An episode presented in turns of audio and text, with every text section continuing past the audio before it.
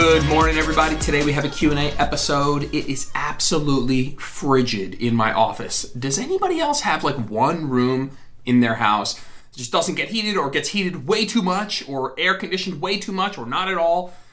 Uh, I'm sure there's a simple answer for that based on the ventilation system, but this room gets no heat. Uh, if I open that door, it's like a, not a sauna, but you can clearly tell that the heat is on, and so we're a little more. We're not like bundled up in here, but nonetheless, here let's see if my thumbs are free and warm enough to do a little bit of work here and go through some of these questions. So thank you to everybody who asked a question. Let's jump right into it. If pre-diabetic, can the timing of carbs around a workout be helpful before or after better? Um, the answer is probably yes in a technical sense. In a meaningful sense, I don't really think it matters. You will have improved insulin sensitivity post training. What that really ultimately will do for somebody who's pre diabetic, I'm not really sure. To me, that seems like a really, not majoring in the minors, because it doesn't sound like you're necessarily thinking that this is going to be a deal maker or breaker. Um, I don't think it's a bad idea, and you can hear it in my voice. I don't. I don't love just like reinforcing really tiny things that don't have a big impact but but this is probably true um, as far as people who are dealing with insulin resistance people who are pre-diabetic. Yeah having the majority of your carbs around training is probably technically helpful but just in a way that i don't think really matters in the scheme of all the other things that are going to be really helpful for, for people that are pre-diabetic which is doing exercise in general cardiovascular exercise lifting weights don't have too much body fat, sleep, literally all the things uh, that you already know to be healthy. Um, eat more fiber, more protein, all of those things. But yeah, I think that this is technically helpful. You are more insulin sensitive, to, uh, insulin sensitive post training. Um, and that might be a good time to have the not the majority of your carbs, but let's say your largest carb meal of the day if you are pre-diabetic. Next question. DB bench press. Should weights tap the nips each time to ensure full ROM? Um, it depends. You know, let's just be honest here. It depends the size of the thing that your nips are on, you know? And so it's gonna it's gonna differ based on the available mobility that you have at the shoulder and the the size of your chest, right? And so for some people, they're going to want to come down outside the chest, not touch anything, right? For some people, coming down gently tapping the nip area with the dumbbell is a good way to establish consistent range of motion. I don't think it's a bad idea. I think it's going to be that I think if you do that, it's going to be really a good range of motion. It's going to be enough depth, and I think it would be helpful to establish consistent range of motion. I'm a big fan of doing stuff like this when you uh, cannot can have like an objective endpoint to the range of motion. So let's say that's like an RDL where you like tap the floor, or that's like a lat pull down where you pull the bar and you tap your your top of your chest, or um, you know a hip thrust. The the biggest benefit of, hip, of a hip thrust is you don't need to think about how far you should go down. You go down to the plates touch the ground. Um, you know, something like a push up, trying to get your chin or your nips to touch the floor. These sorts of objective ends of the range of motion can be really helpful so that each rep is the same. You know, it's tough to know that when things get hard, you're not very subtly, a very uh, in a small amount, adjusting your range of motion to compensate for that fatigue. And so this is going to depend on the person, and I hate to go that route, but I do think that for most people, this is a fine plan. It's going to be a nice stretch on the pecs and the delts if you touch the dumbbell gently to the nip. Uh, and I think it's a good way to standardize the range of motion from rep to rep. But you know, if I there are going to be people that I'm like, nope, you should go deeper, or people that are like, oh, maybe not that deep, right? Depending on the person. Uh, next question. Just finished a diet and 2.5 centimeter growth in the glutes. Training for two years. Slow or typical growth? I have no idea. Um, I have so many questions for you. Just finished a diet. What does that mean? Like, like like uh, if I were to try and add some kind of context here if I'm just trying to read between the lines, maybe you did a gaining phase and then you did a cutting phase, and after all of that, you've gained 2.5 centimeter growth in the glutes. I have no, I gotta tell you, I have no idea. Because I don't know if you've gained weight over that time, if you've lost weight over that time. I don't even know what you were doing during training. I'm not even sure I even know what 2.5 centimeters like looks like visually. I'm not a huge fan of measurements. I got to be honest with you. I don't really love measurements. I think the scale, I'm not, hear me out. I think the scale can tell you enough of what you need to know from a directional standpoint. Am I gaining weight? Am I losing weight? Great, that's what the scale does. And then I think between how you feel and look in your clothes, right? And and just in the mirror is the other side of the coin. I don't really see like measurements give you an objective obviously they give you objective numbers of, of specific spots on your body that have grown or not. But i just i don't think that is more important than than how you feel or look in your clothes or in the mirror right? I don't think if you if you were like oh my biceps you're trying to grow your biceps and they are up you know three centimeters but they don't look like they're up three centimeters then you won't care. And so I, I don't really love measurements. I think the scale for for weight directionality and then how you feel in your clothes and the mirror should like you should be you should be seeking growth that means something. And it, if it means something, you should be able to tell. You should be able to tell in your clothes or in the mirror or in progress photos. Like, if you're like, if you have no idea other than, you know, this measurement that you took, which by the way, you know, needs to be standardized when you're taking it, what your diet's been, what your hydration's been, what your bowel movements have been, because they're going to be off based on just all the swelling that can happen in different areas of the body. And so I'm not a huge fan of measurements. I don't mean to go on a measurement tirade there. Uh, to me, um, you know, 2.5 cent, like, you know, how far are you in your training career? Are you an advanced trainee or are you first starting out? Um, I'll tell you, my gut tells me that this wasn't a lot, that this isn't a lot of growth over two years. Um, but I don't know. I, I honestly don't know. I think you should take some progress photos and, and, you know, pay attention to how you're feeling and looking in clothes and and and and you know, how your performance in the gym is, and make a decision for yourself. I don't think, even if I don't think it's a lot, if you're like, you know what, I can see something, well then that's what you should go with. That's way more important. Cool. Next question. I'm going to be periodically sneezing and taking sips of water. I will have my editor edit both of them out because they are unpleasant sounds on the mic here. Question Grip strength failing before muscle. Pull ups, RDLs especially have been difficult to progress. Hey, is the most simple answer in the history of the world. Everybody who follows me or has ever listened to the podcast is screaming the answer right now. Versa Gripps. Either get a pair of Versa Gripps or get a pair of lifting straps. Go on Amazon, type lifting straps, or go to, I don't know if it's versagripps.com, um, but go and get a pair of Versa Gripps. If you don't want to pay, they're like anywhere from 65 to 75 bucks. If you're like, hey, that's expensive, I don't really feel like spending that, go to Amazon and get a pair of 10 to $15 lifting straps or type in Versa Gripps in Amazon, and they will um, they will give you a bunch of really good knockoffs um, that I think are are literally just as good, or at least yeah. I, I've only used a couple knockoffs and they've been fine, and so that's how I feel. And for cheap, that's what you get. You get slightly worse, but a lot cheaper. So, all right. Uh, next question. Uh, pract- practically, is lifting one to two times a week better than nothing? Yes.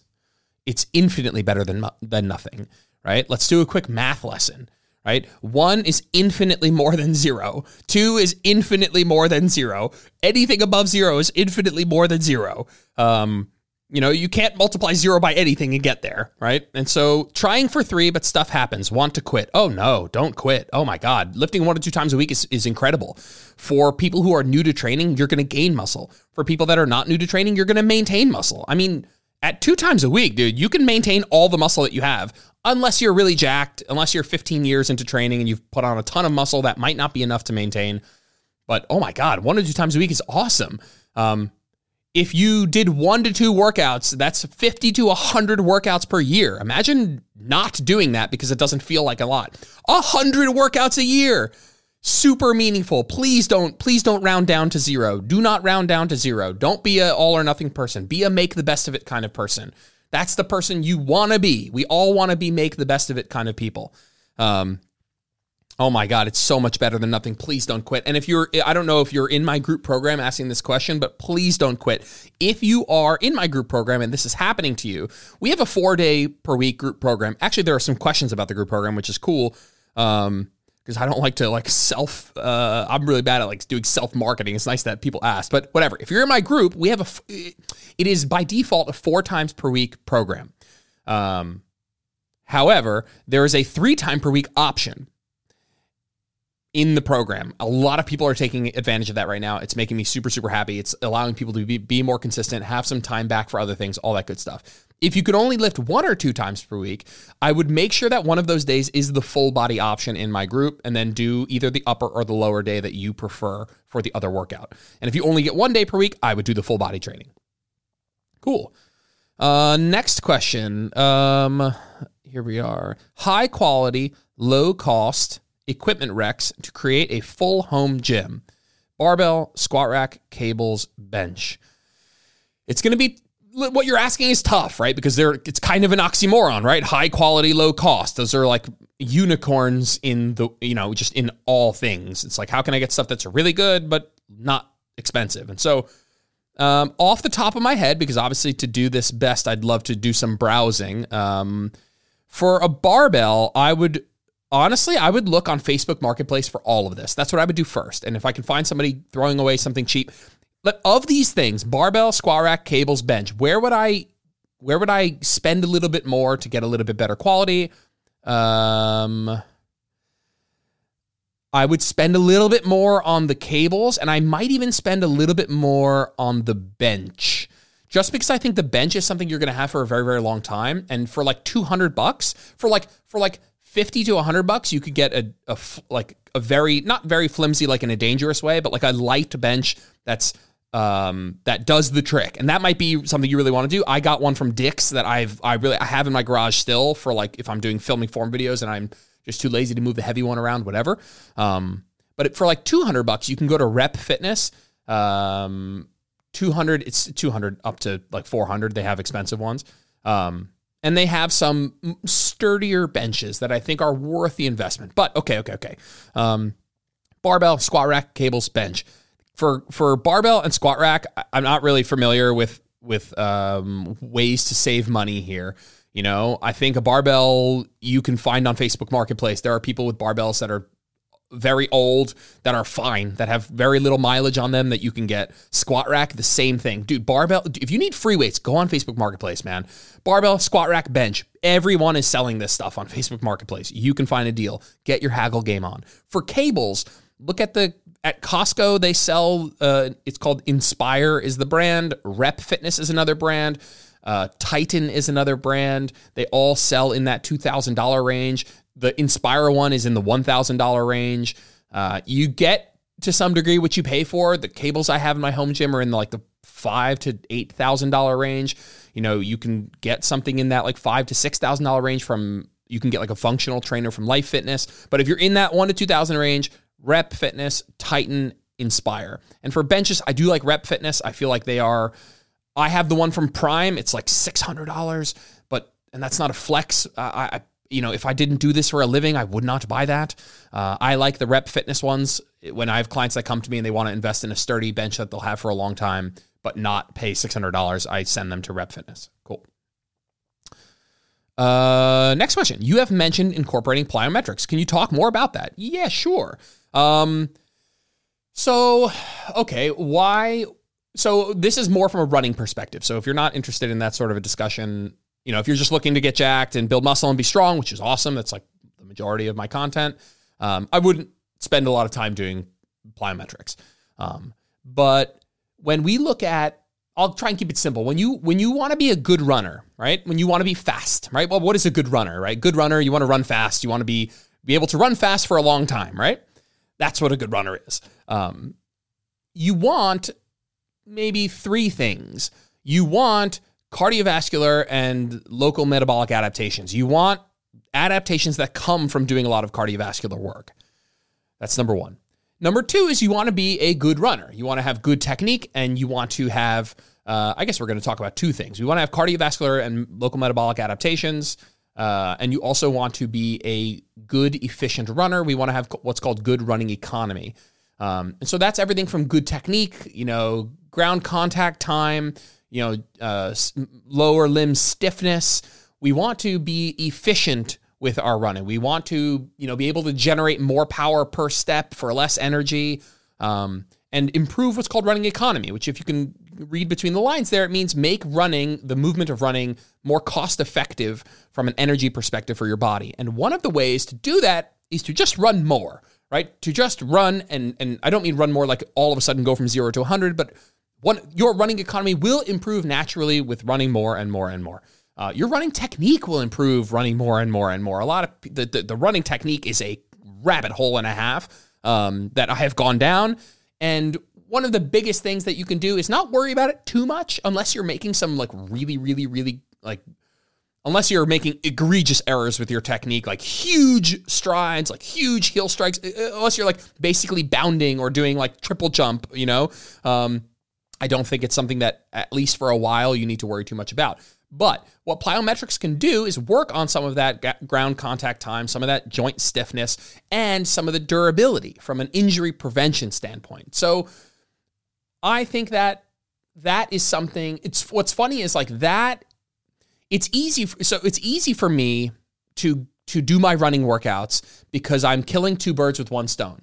I'm getting those cardiovascular adaptations and I'm practicing my technique and I'm becoming a better runner that way. And I'm improving my running economy that way by just doing the running. The hard sell with plyometrics is you're not doing, you're not getting a lot of cardiovascular adaptations. You know, I'll tell you right now, it's funny because like I'm just beginning to coach people in this as well. And I've had a coach for a while and we've been programming plyometrics. They are easily the first thing to go. They're not fun to do at all they feel very hard, you know, some of them. Like you have to work really hard. You're like huffing and puffing, but not in a way that's giving you really great, robust cardiovascular adaptation. So you're like kind of tired, and it, none of the things are like really fun and it has nothing to do with like looking better, you know. So you can't even like latch on to like some egotistical like I'm getting at least I'm getting a pump or at least like I'm building my glutes or like there's nothing fun about it, right? There's nothing fun about it. There's nothing fun about doing it. As far as the actual exercises, you're kind of tired, but not really for a lot of cardiovascular benefit.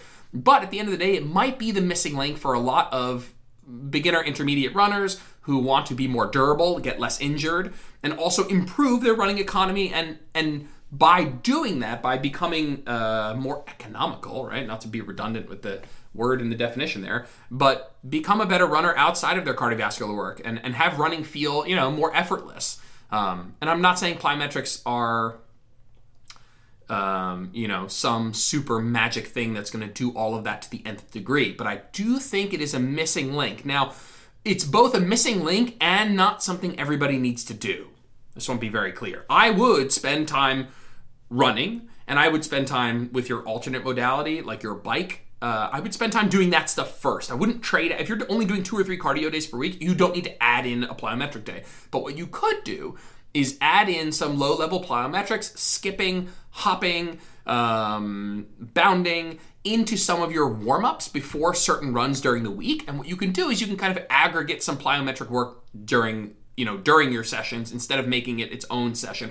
And that's something i'm trying to play around with because i do want to be more consistent with it but i also know myself like adding in another session that is not fun and feels exhausting is, is a tough sell. Um, but i do think it's important from a durability perspective and a running economy perspective. Um, i think it's a missing link for beginner intermediate people who really want to get better at running which again isn't everyone. I think the vast majority of people should focus on doing the running and doing their alternate modality work whether that's a bike or whatever.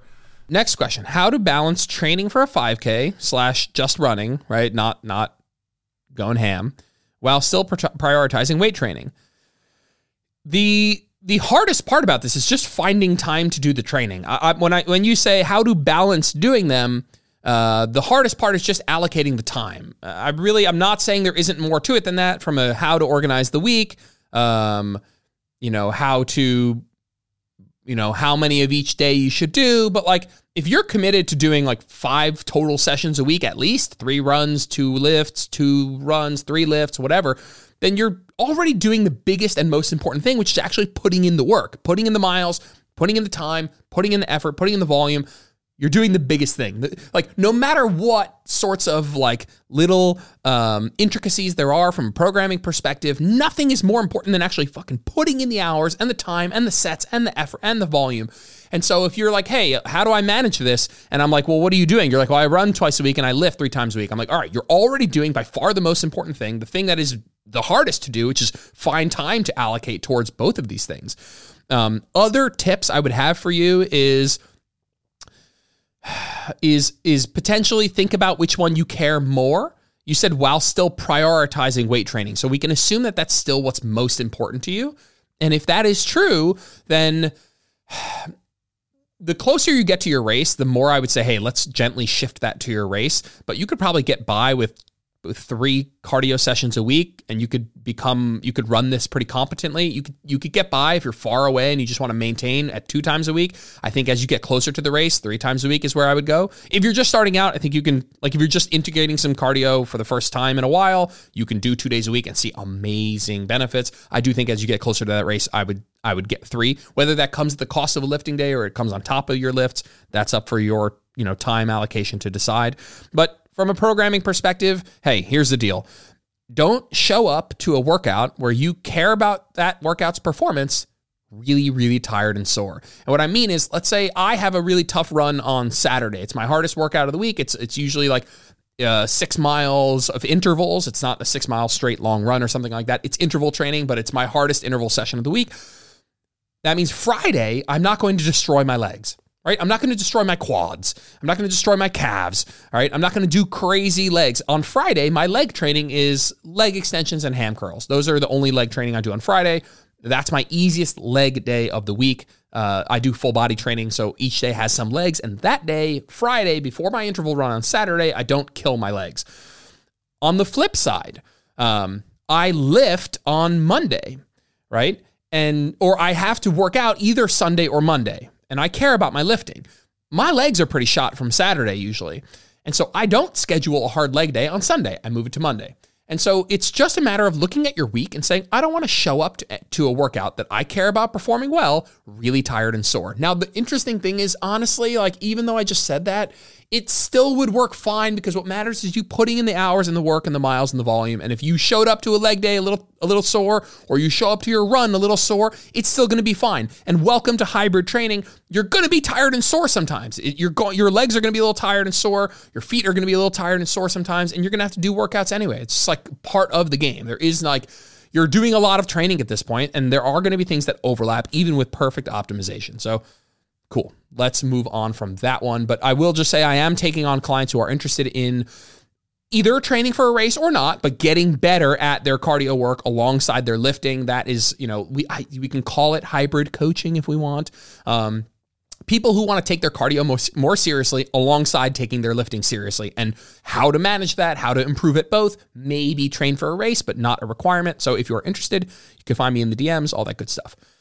Next question is uh, gym is closed. How to work on my pull up at home with dumbbells and bands? You can't. And, and I'm, I'm, I'm not being a dick. You can, but like the first thing you need to understand is the hardest thing to train at home is vertical pulling. You know, you can have a pull up bar, totally, but not everyone can do pull ups body weight. And doing banded pull ups is okay, but not amazing because it flips the resistance profile and it makes the bottom position in the pull up really easy. You didn't even mention that you have pull ups. Um, if you wanted to work on your pull-ups at home with dumbbells and bands, what you need to what you need to do is you need to do a ton of rowing. I know that rowing is more of a horizontal movement and that isn't what a pull-up is. A pull-up is more of a vertical pull, but you got to do what you got to do. And that, that is what you got to do, which is to get a really strong back. And so, all right, you have dumbbells, do a single arm dumbbell row, do a bent over row, do a chest supported row. Take your bands and and set them up such that you can do something of a vertical pull anchor your band to something like at the top of the door, let's say, um, or to a squat rack or something else, something up above your height, and then get down on one knee and have that arm, you know, out in front of you a little bit, but mostly overhead. So mostly overhead. You take, you know, maybe two or three steps back and you get down on one knee, and all of a sudden your arm is kind of up at an angle, and you can do some more vertical pulling I wouldn't lean too heavily on that because bands have a pretty significant downside of only being hard in the short position. Um, if you're going to use bands, you I'm sorry, excuse my language, you got to train fucking hard. Go to fucking failure every single set. Push really hard until you work into partial reps because you you have to combat the downside of bands with more effort. The bands aren't hard in the length position. So keep pushing into partials until you are in a length position and it's hard. That's what I would do. I would push into partials. I'd go really, I'd go close to failure, all that stuff. It's motivating seeing, next question, sorry. It's motivating seeing strength increase, weight increase, but it's demotivating not seeing gains. Hey, dude, welcome to gaining. Like gaining is when you're when you're gaining weight, when you're in a surplus, you're progressively looking worse. Like it's just a fact. You're not progressively looking better. When you're in a cut, like by all accounts, you're like again a little tongue in cheek, but like you're progressively looking better, right? Um, everything about cutting sucks, except you're progressively looking better. Everything about gaining rocks, except you're progressively looking worse. And so you need to focus more on the stuff that you said in the beginning, which is motivating seeing your strength increase and your weight go up and focus less about how you look right now because it's you're not trending in a way where you're going to like unless you are incredibly lean you know or or you've never lifted before you're not going to bulk your way to a better physique right? Uh, you're going to bulk yourself into gaining a bunch of muscle that if you want to lose some fat will ultimately lead to you know a more aesthetic physique let's say. And so you're doing it right. And and I, i'm i hope that the net of these feelings is that you keep going because yeah listen you know, I know you said demotivating, not seeing gains. Um, you're just not going to see a ton of aesthetic muscle because you're also building some fat. And that's just the name of the game. It sounds like you're doing things right. You just need to keep your head on straight and know that you shouldn't be expecting to look better and better. You should be expecting to get stronger, to build muscle, to see the weight on the scale go up, and know in your head that ultimately that is what you want, even if in the short term, short, medium term, during this phase, it's not leading to the physique that you're after. Next question Is your cholesterol high from eating eggs? Mine gets slightly higher because of eggs. My cholesterol is fine, but I will say that after some recent egg related research, I've I've gone down a little bit. I think egg yolks are what yolks are one of the most nutritious, nutrient nutritious, nutrient dense. That's redundant. The most nutrient dense things on the planet. High in choline, a lot of good stuff. You know, nature's multivitamin. That is true. Uh, you, if you eat eggs at all, I recommend having more than zero yolks in your life, um, and and that is what I still stand by. But I was having like five whole eggs a day, thirty-five eggs a week, um, and that and my cholesterol was okay. Um, but you know, just because my cholesterol is okay now doesn't mean that there might not be a cumulative effect. And you could say, well, you know, like people look at cumulative impacts and they're like, well, you know, you've been doing that for a couple years. It's like, yeah, but this is 35 egg yolks a week. And yes, I have a lot of other health boxes checked, such that I bet this isn't a huge impact on my life. Um, but after seeing some egg related research, I'm going to try and dig up what two of the papers were. I saw them on uh, Dr. Matthew Nagra's page. He's a great uh, He's a vegan account. He's not a vegan zealot. He's pretty balanced and and, and really looks at things um, in a way that I've appreciated. And after seeing, I think it was some epidemiology research, um, which again, you could take epidemiology and, or leave it, whatever. I wouldn't. I wouldn't leave it. I would. I would take it, or at least take it into account contextually. Um, I've dropped my egg consumption down from five whole eggs a day to two whole eggs a day, which I think is a place that I'm very happy to be you know, instead of having five whole eggs, I have two whole eggs and 200 grams of liquid egg whites. To me, once I put a little turkey bacon and hot sauce on it, it tastes exactly the same. Um, it ends up being a higher protein to calorie ratio. Um, and missing out on three extra egg yolks, I'm just calling that a net a net win. I'm still having some in my life. I recommend if you're like on a diet or you're on low calories. Egg whites are great, but I think I would say, hey, keep one yolk in there and then add as many extra whites as you want to get that protein that you're looking for. Uh, next question Why do some people fluctuate seven to 10 pounds? Is it because my body was once 50 pounds heavier and always will remember that? Um, why do some people, so why do some people fluctuate, let's say, on the day to day more than others? Um, I don't, I'm trying to figure out an answer that isn't just, hey, individual genetics. Um, what are some actual specific things? Muscle mass is one.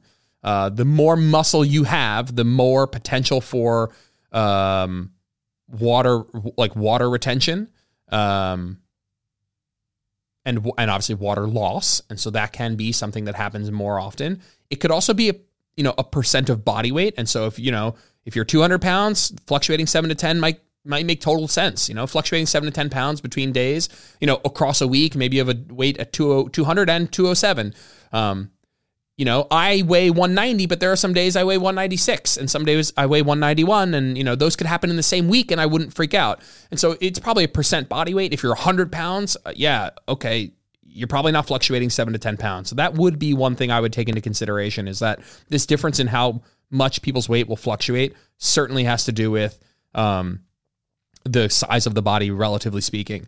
Also, it could be consistency in lifestyle. And so, if you are someone who's like incredibly regimented from how you eat, what you eat, how hydrated you are, uh, when you eat, if I said that, uh, when you exercise, how you exercise, then chances are you're going to have a tighter window of fluctuation, right? You're going to have a tighter window. You're just not going to have as many, oh, I had a lot more carbs that day, or oh, I had a lot less water that day, or oh, I had a lot more salt that day, or oh, I actually worked out two times yesterday, or whatever. You're just going to have a lot more consistency in inputs, and so you'll have more consistency in outputs.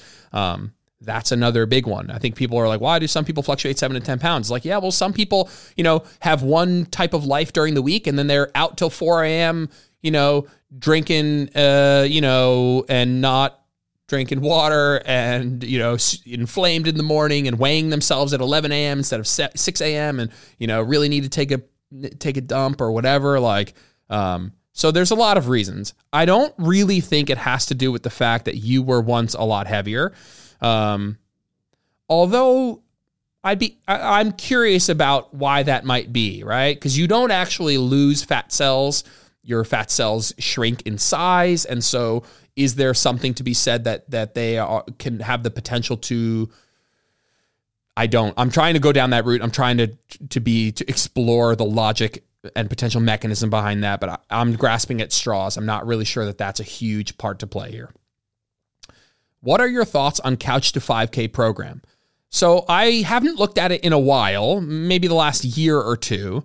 Um, but for the most part, I I'm a I'm an advocate for Couch to 5K mostly because the entire point of Couch to 5K is a gradual increase in volume.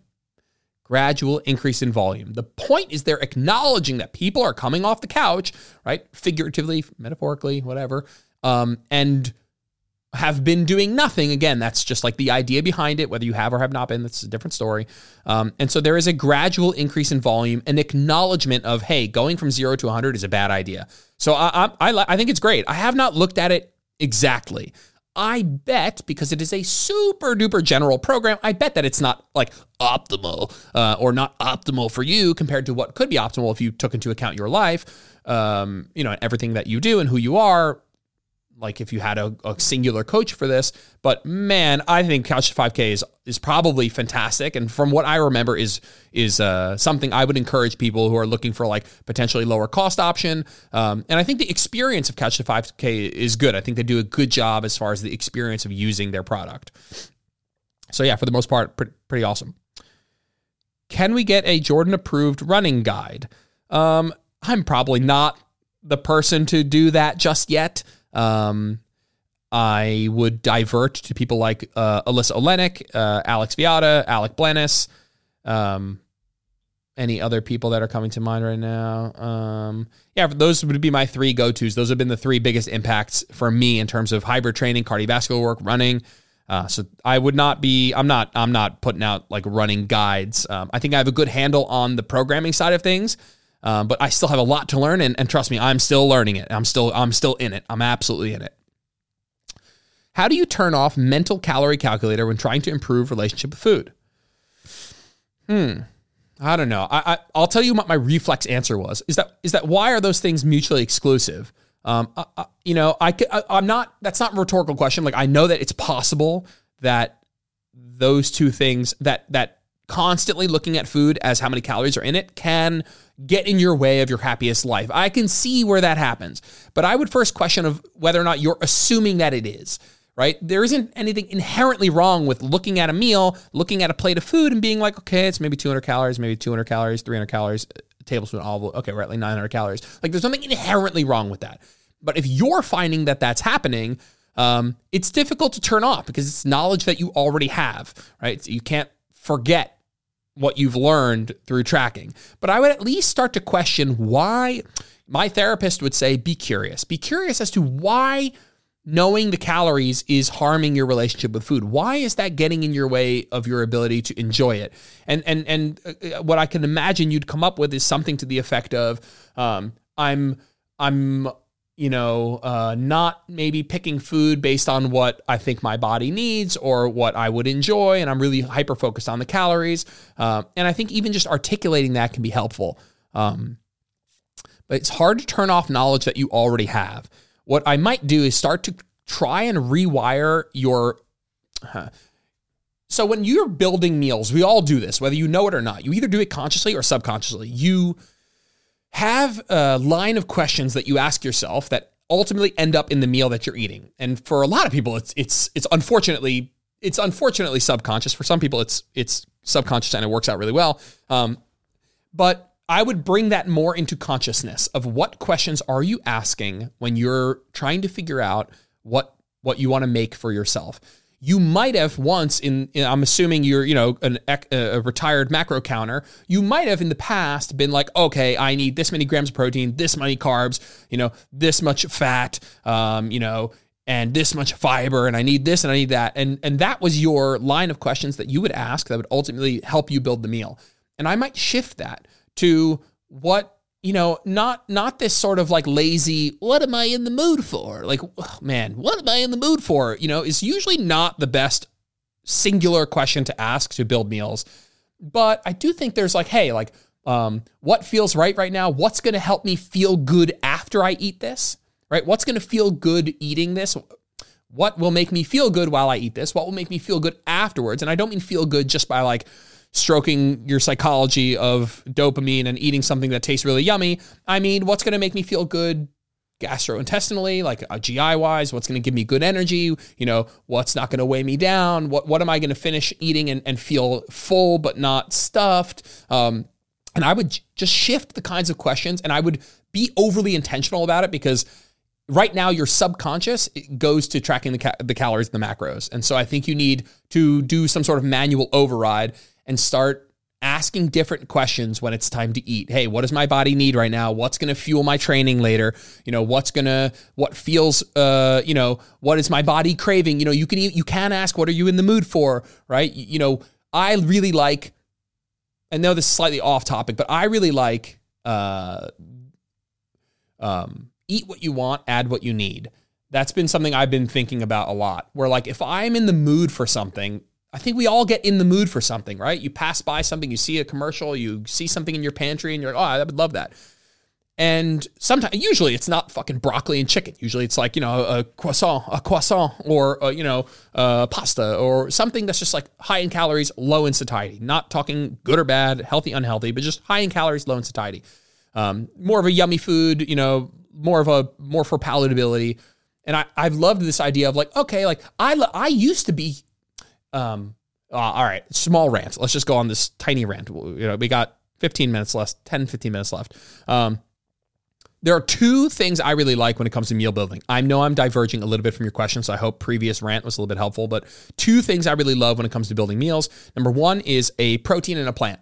So what you're doing when you say a protein and a plant is you're starting your meal building strategy with with the good stuff, with this high in satiety, high in fiber, high in protein. You know, probably you know, lowers overall calories. And then when you have the majority of your plate, two thirds to three quarters filled with protein in a plant, then you look and you say, okay, what do I want to add to this meal? I usually like what would round out this meal well right? What goes well with this meal, right? So if you're eating breakfast, you're like, I want a protein and a plant. It's like, okay, I'm gonna have uh, eggs and egg whites as my protein, and I'm gonna have raspberries as my plant. And then you have that, you know, in your mind as the meal you're gonna make, and you're like, okay, well, what would round out this meal well? Maybe it's a little oatmeal, maybe it's a slice of toast or two, maybe it's turkey bacon, maybe it's a little cheese, maybe it's avocado, whatever.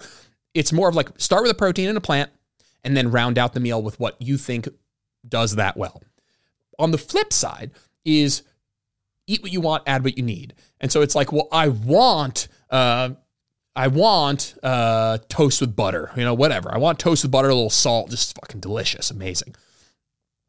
So that's eat what I want. I'm going to start with that. What do I want? And I'm going to add what I need. And what I need is usually a protein and a plant. And it, it, they're kind of, you know, an RP, RIR situations like the inverse of one another.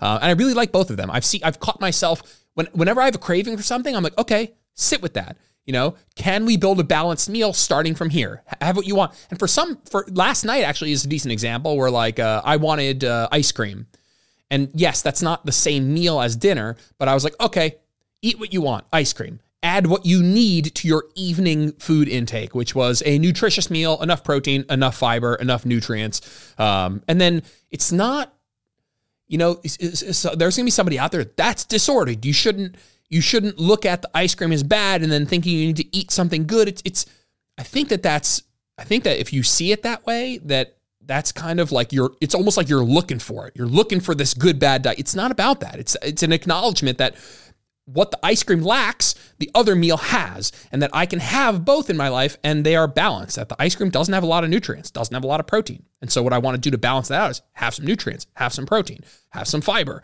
And I don't think it's a good or bad thing. It's just an acknowledgement of where some foods score well and other foods fall short. So, anyway, as a small rant, slightly off topic, but maybe some helpful there. How does your peri workout nutrition differ between lifting and running? Peri workout nutrition means your nutrition around your training. So usually the pre-workout meal, any intra-workout food that you'd eat, and the post-workout meal. Um, how does it differ? So my general stance for both would be to, and I've said it on the podcast, so sorry for being redundant here, but is eat an amount of food and types of food that you can fully digest by the time you start training. That's by far the most important. None of this, like, it's got to be 30 carbs, it's got to be protein, can't have fat, can't have fiber. That's bullshit. If you're training three hours from now, your meal better have fiber and protein, better have enough calories so that by the time three hours from now comes, you're feeling good and satiated and energized and not hungry again. And so it depends on when you're eating. Um, yeah, so I think a lot of people get that wrong. They're oh, pre-workout nutrition has to be an hour before, it has to be 30 grams of carbs, 30 grams of protein. It's like, no, it doesn't. Like, and that doesn't work for everyone's life. You should be eating a meal that you have time to digest before you start training. You don't want to be digesting food in your gut while you're trying to shuttle blood to the, your muscles and perform well. Um, so let me answer this a little bit more per- personally. How does it differ for me? Um, I'm hmm, I don't like doing either of these modalities, lifting or running, on a really full stomach. So if I'm on the fence, I'd rather eat a tiny bit less than than risk eating too much. And I say risk, it's not like it's uh, in, uh, the end of the world if I eat a little bit too much, but um, I'd rather eat a little bit less than eat a little bit too much, and that that goes double for running.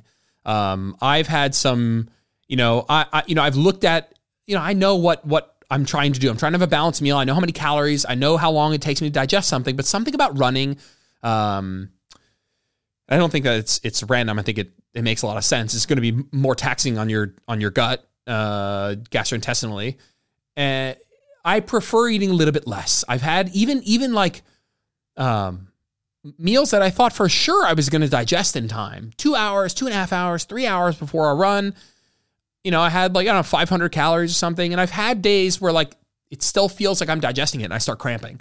Um, and so I err on the slightly less side. And with running, um, from an intra workout perspective, I, I don't take any intra workout nutrition during my runs unless those runs are an hour or longer. Um, Otherwise, I'm you're good with the, the glycogen and and the and all of the other um, fuel sources that you currently have that you have from the meal you just ate, all that stuff. But if I'm running for longer than an hour, I'll bring some some carbohydrates with me. Honestly, not even because I need them. You can get through an hour workout without it being fuel being limited by your fuel. Um, but I, I like to practice this. I want to eat and drink while I run on these longer runs to practice having to do that in the future because that, that is something that I learned is that that is something you should practice. You should practice eating and drinking, finding out what foods you digest well. You know, I hate chewing stuff and I don't mind, you know, some people on a really long run, um, let's say you're doing half marathon, a marathon, you know what you can get is taste aversion. And so what you what can happen is a lot of times you can say you know what? I'm just going to bring a bunch of this thing i really know that i like in this flavor that i like. But halfway through the race you've had a bunch of it and all of a sudden the idea of eating more it's kind of icky. You're like i don't want any more of this. You know if you keep drinking red gatorade red gatorade red gatorade red gatorade red gatorade eventually you're going to be averse to the flavor of red gatorade. It's going to taste worse and worse as it goes uh, on in the race. And for some people it makes them less likely to drink and they end up underhydrating because the only thing they have is this thing that they're kind of like subconsciously or consciously not in the mood to drink. I have found that I at least at a half marathon distance, don't give a shit. I can drink the same thing in the same flavor. I don't need, you know, but for longer, trust me, for marathons and ultras, you will hear people bring a diverse flavor profile, a diverse mouth feel, you know, um, something to chew on, something sweet, something salty, something lemon lime, something fruit punch because of this taste aversion stuff. So, yeah, as a small diversion. Post workout training, because we talked pre workout, we talked intra intra workout for lifting is just unless you're lifting for like two hours, just just fucking save your calories for. Don't drink fucking 100 grams, uh, 100 calories of carbs during your 45 minute lift. Like, what are you doing? It's just like doesn't do anything. Maybe if you're training fasted, but I would start sipping that before you start training, maybe. Um, or right when you wake up, right? Or, you know, if you're going to drink carbs, drink them before you train, you know, whatever. Post workout, um, I can usually eat right after a hard lift. I usually can't eat right after a hard run. So I usually wait an hour or so. I, am just in more of like a sympathetic dominance. You know, my gut is like, no, please don't put anything in here. You just, you're stressed out as shit. Um, so after a run, I usually wait some time before I eat, but I can usually walk in from a lift and, and start eating. All right, we'll go to the hour. Let's see how many more we can get through. Um, can we talk about calorie cycling and maintenance to have freedom in social situations, but also eating enough to recover from training if social and trainings are different days? Yeah, good question. Here's the deal calorie cycling is basically the idea that you could eat more on some days and less on other days. And as long as it averages out, it's all going to be the same, like eating 2,000 calories every day or every other day you eat 2,200 and every other day you eat 1,800. It will even out to the same results. Now, the more the the bigger the difference between your higher and lower days, maybe some workout recovery comes into play. So I just said 2000 every day or 22 and 18 alternating, it's the same. Would I hold that still if we said 3000 on one day and 1000 on the next day? Um I would still say for the most part you're going to have the same results. Seriously, I, I still you you will have the same results. Um 99 95 to 99% of the same results you know somebody might say oh you're catabolic on that on that 1000 calorie day you're spending it in a deficit it's like yeah but the other day was in a surplus so you were more anabolic that day um, you know reduced muscle protein breakdown you know so i bet it mostly cancels itself out um, i got to tell you i've never i've never seen a scenario where somebody has taken calorie cycling to the extreme where it has actually impacted their gains um, usually you eat let's say that person eats, let's say that person's maintenance is 2000 and they eat 3000. Usually the next day, they have a slightly reduced appetite and eating 1000 actually feels okay or more okay than it sounds. Um, you know, they wake up, they're really full and they're like, I actually don't even want to eat right now. And, you know, and so it usually works out just fine. I got to tell you, I'm not really worried about this. You can calorie cycle in maintenance if that gives you more freedom in social situations without fear of it bothering your training gains. It won't. Uh, body composition. What to do, how to do it, what to look for. I think you mean body recomposition. What to do, how to do it, what to look for. So, body recomposition is, colloquially speaking, uh, the idea of of being at maintenance calories, where your body weight does not change very much, but lifting so that you build a little bit of muscle and burn a little bit of body fat at the same time, thus changing the composition, what your body is made of in terms of fat and muscle, without changing your body weight. And so, what to do? You eat at maintenance calories, you eat enough protein, at least 0.7 grams per pound of body weight, and you train for hypertrophy. Right? That's what to do, that's how to do it. What to look for is every six months, take some progress photos and see if you're happy with the rate of progress. That's it. People are like, oh, eh, I've been lifting for this amount of years. Is it still practical for me to do body recomposition? The truth is, everybody can do body recomposition, even really, really advanced people. There's research um, from, God, what's his name? Barakat, Chris Barakat, showing advanced trainees still doing body recomposition, still gaining muscle at maintenance. The problem is it happens slower and slower the more advanced, the more muscle you get. If you're brand new to training, you can build a ton of muscle at maintenance and lose a little bit of body fat, and you can do body recomposition really practically if you're super duper advanced, I'm not super duper advanced like some jack bodybuilder, but I'm advanced enough where I'm expecting exactly zero changes in my physique if I stay at maintenance. If I really jacked up the volume and I really pushed the volume to the absolute limit, maybe I could make some gains. Yeah, maybe I, I think I could. Um, but I would say, hey, so everyone's like, "Hey Jordan," I have a lot of clients. I go, "Hey Jordan, is it practical for me to to expect to see changes at maintenance?" Which is a question they're asking because it sounds great, right? Like I don't have to be in a deficit and I don't have to be hungry and tired and I don't have to be in a surplus and confront the idea of being uncomfortable with weight gain and I can still and I can still look more more jacked over time. It sounds great. It happens mega fucking slowly. Um, but what I would say is instead of me telling you when there is no cutoff point of like, oh, after it's been this long, you can't do this. Any- do it for six months. Take progress photos. If you look at the end of six months and you're not happy with the return on your investment over six month period, then you can say it's not really a good idea for me to do this anymore. That's what you should do. Do lift at maintenance, right? Lift weights, maintenance calories, high protein, get enough sleep, all that stuff. Check all the boxes. And at the end of six months, say, you know what? Did I, was that worth it? And if it wasn't worth it, meaning you don't see a reasonable change in your physique, one that you are happy with, given six months of effort, then yeah, maybe if you want to keep changing your physique, bulking and cutting is the better option. What are some reasons a body would stop responding to a deficit? Is that is this the same as saying starvation mode is true? No, it's not. Um, very simply put, when you go into a deficit, your body will downregulate metabolism in response to you giving it less food. So if I go into a deficit, what's going to happen is my body will will acknowledge that I'm not getting the calories it needs and it will turn down some processes in an attempt to save calories because your body doesn't know the difference between a voluntary calorie deficit and you starving to death. And so it will it will turn down uh, some metabolic processes like your subconscious movement or NEAT. And so if you ever look at bodybuilders like right before competition, they tap their feet less, they blink slower, they talk with their hands less. And you might think that this is not a big deal, but it, it amounts to a ton of calories. And so this is all called metabolic adaptation, by the way. Your metabolism adapts. Um, you will burn less calories in exercise. A workout, you know, at maintenance calories where you burn 400 calories, you might burn 300 calories, right? I'm, I'm making that kind of relative decrease up, but you will burn less calories in exercise.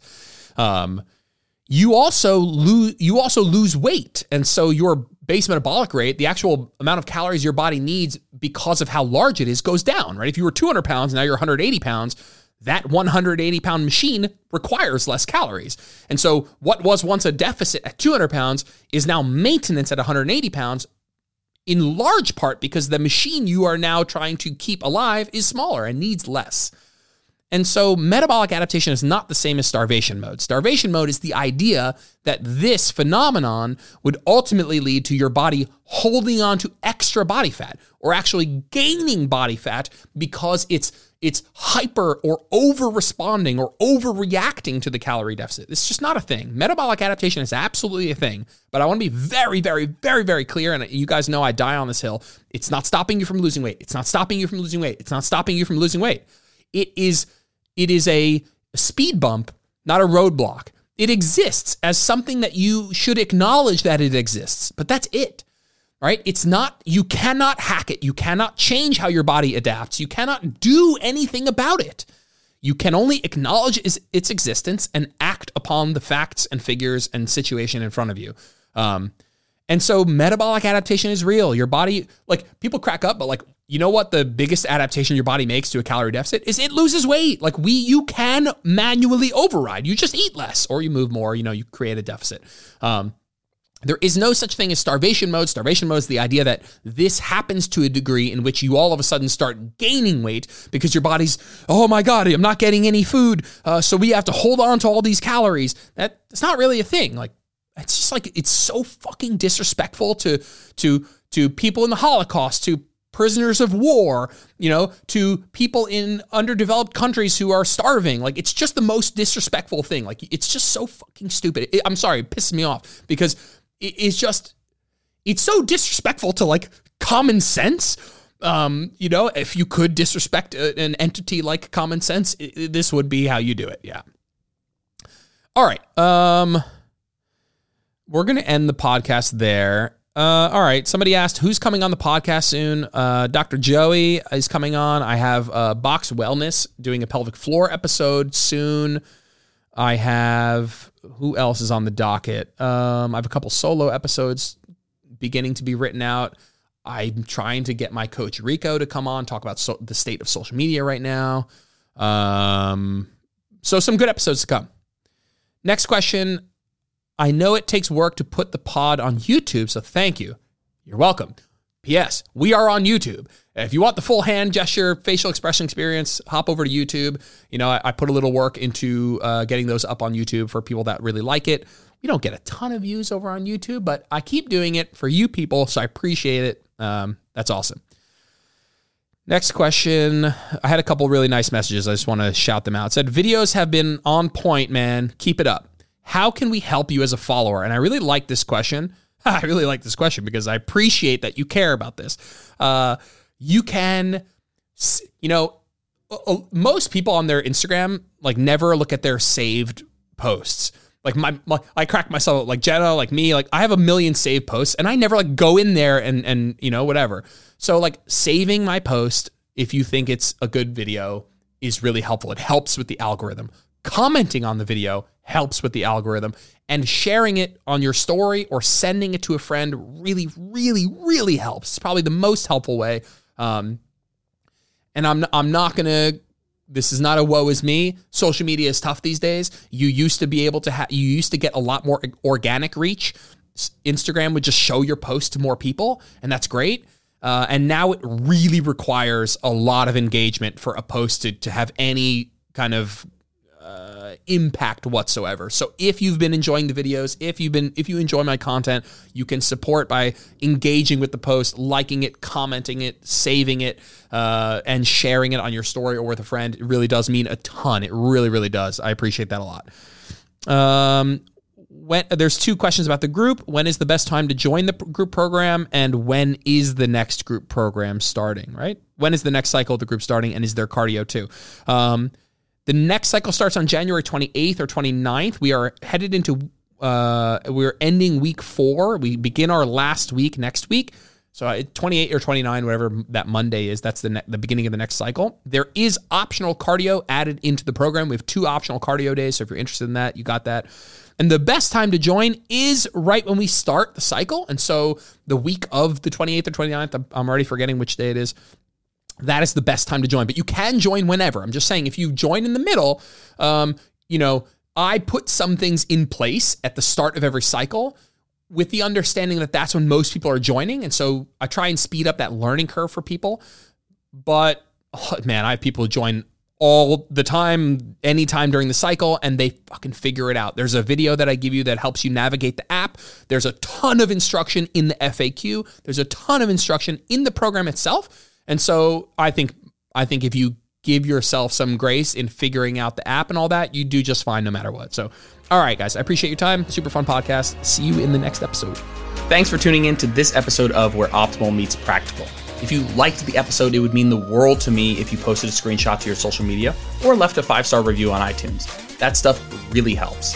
If you ever want to get in touch with me, just shoot me a DM on Instagram at Jordan Lips Fitness. I'm always around to chat. Thanks, guys. Have a good one.